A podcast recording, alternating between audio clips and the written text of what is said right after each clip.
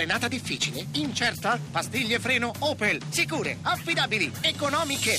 Oggi, sostituzione pastiglie originali Opel da 99 euro. Tutto incluso. Opel Service. Zero pensieri, solo vantaggi. Voci del mattino. Torniamo ora a parlare eh, di Francia, dell'attentato di ieri sera sugli Champs-Élysées, dei suoi riflessi sulla campagna elettorale per le presidenziali francesi che è ormai davvero agli sgoccioli, lo ricordiamo, il primo turno si celebrerà domenica prossima. È collegato con noi da Parigi Giuliano Ferrara, fondatore ed editorialista del Foglio. Buongiorno Ferrara. Buongiorno.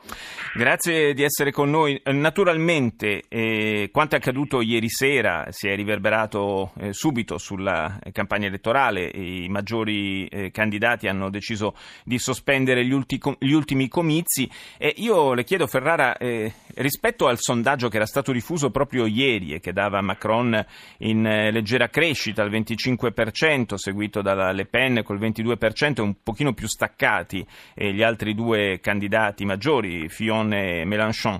Eh, secondo lei eh, questo attentato ieri sera sposterà eh, in, le intenzioni di voto dei francesi?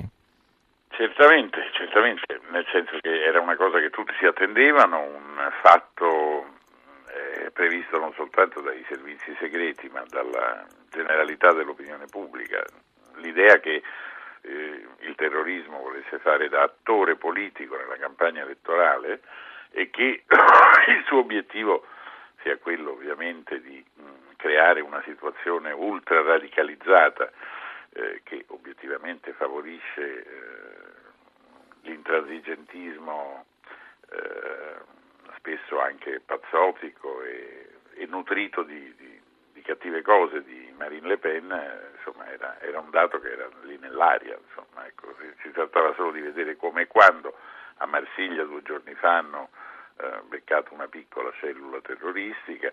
Sugli Champs-Élysées la cosa è, è, più, è, più, complessa, si oscilla tra l'idea che fosse anche quello un, eh, un, eh, dire, un, un comando organizzato oppure che si sia trattato di un di quello che in gergo viene chiamato lupo solitario, sì. che in realtà è il soldato, il soldato dell'ISIS o comunque il soldato del terrorismo jihadista disperso in un momento di, eh, un momento di mh, fragilità diciamo, militare del loro fronte, però disperso ma ammazza eh, un poliziotto, riduce in fin di vita un secondo poliziotto, blocca gli Champs-Élysées, blocca la Place de l'Etoile, l'Arco di Trionfo, colpisce un simbolo importante in una, in una serata molto drammatica. E questo naturalmente certo eh, uno può subito immaginare che incrementi, incrementi diciamo, quella radicalizzazione alla quale eh, mm. Marine Le Pen punta. Peraltro lei parla molto, lo ha fatto anche eh, nelle scorse ore, della necessità di chiudere le frontiere, di impedire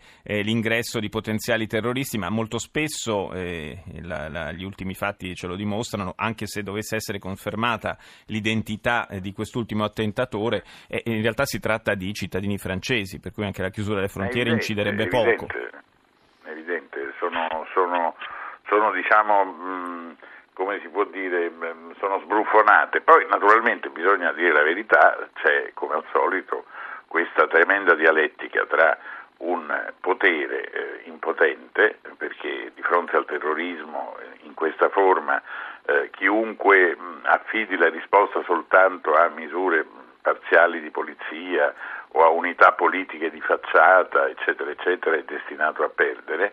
E, e c'è invece mh, chi, come Marine Le Pen, eh, si mette fuori da questo circuito diciamo, e dice no, io sono l'alternativa, non sono l'alternanza di un governo dopo un altro governo, io sono quella che può difendere la Francia. Allora le spara grosse, dice chiudiamo le frontiere, eh, insomma dice che ha detto una cosa francamente ridicola, che se fosse stata lei presidente Mohamed Merah, eh, il terrorista che ammazzò un rabbino e tre bambini sì. a Tolosa eh, qualche, qualche, anno fa, un anno fa, due anni fa, eh, non, avrebbe potuto, non, avrebbe potuto, farlo. Insomma, sono cose di prestidigitazione, sono, è pensiero magico, eh, però è incantatorio, naturalmente la gente è presa da paura che vede in televisione le immagini degli Champs-Élysées praticamente occupati dalla polizia in una serata, la gente chiusa nei ristoranti, nei negozi, eh, di fronte alle vetrine del lusso con le mani alzate, insomma tutto questo crea un effetto simbolico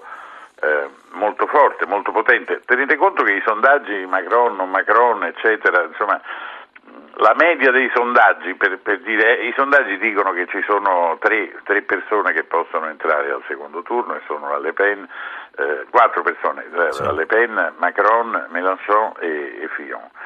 Eh, è una, è, una, è una, situazione un po', devo dirlo, da, da, da lotteria sul piano dell'aritmetica elettorale. Eh, anche perché ci sono, invece è molto chiara. Anche eh. perché ci sono tantissimi indecisi a quanto pare e soprattutto ci sarebbe, eh, anche questo indicano i sondaggi, eh, un partito dell'astensione pericolosamente, eh, con le fila per, pericolosamente ingrossate.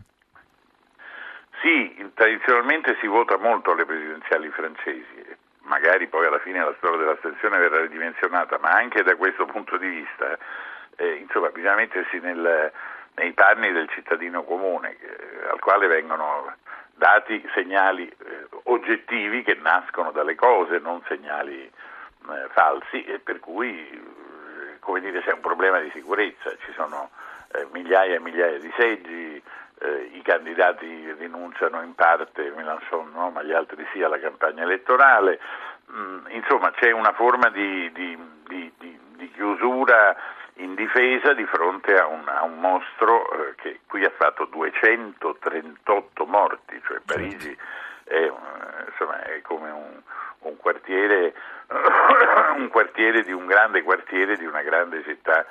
Ehm, medio orientale eh, colpita dalla, dalla, guerriglia e quindi certo non è facile. Insomma. Senta Ferrara, in chiusura le chiedo se lei dovesse eh, fare una scommessa su chi passerà al ballottaggio, su chi si sbilancerebbe.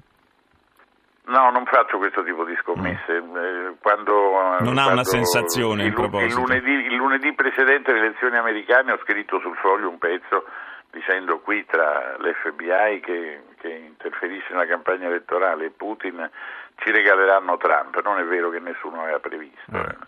Trump era, ne, era, nelle concrete possibilità e, e infatti suscitò una grande contromobilitazione proprio perché si pensava che potesse vincere.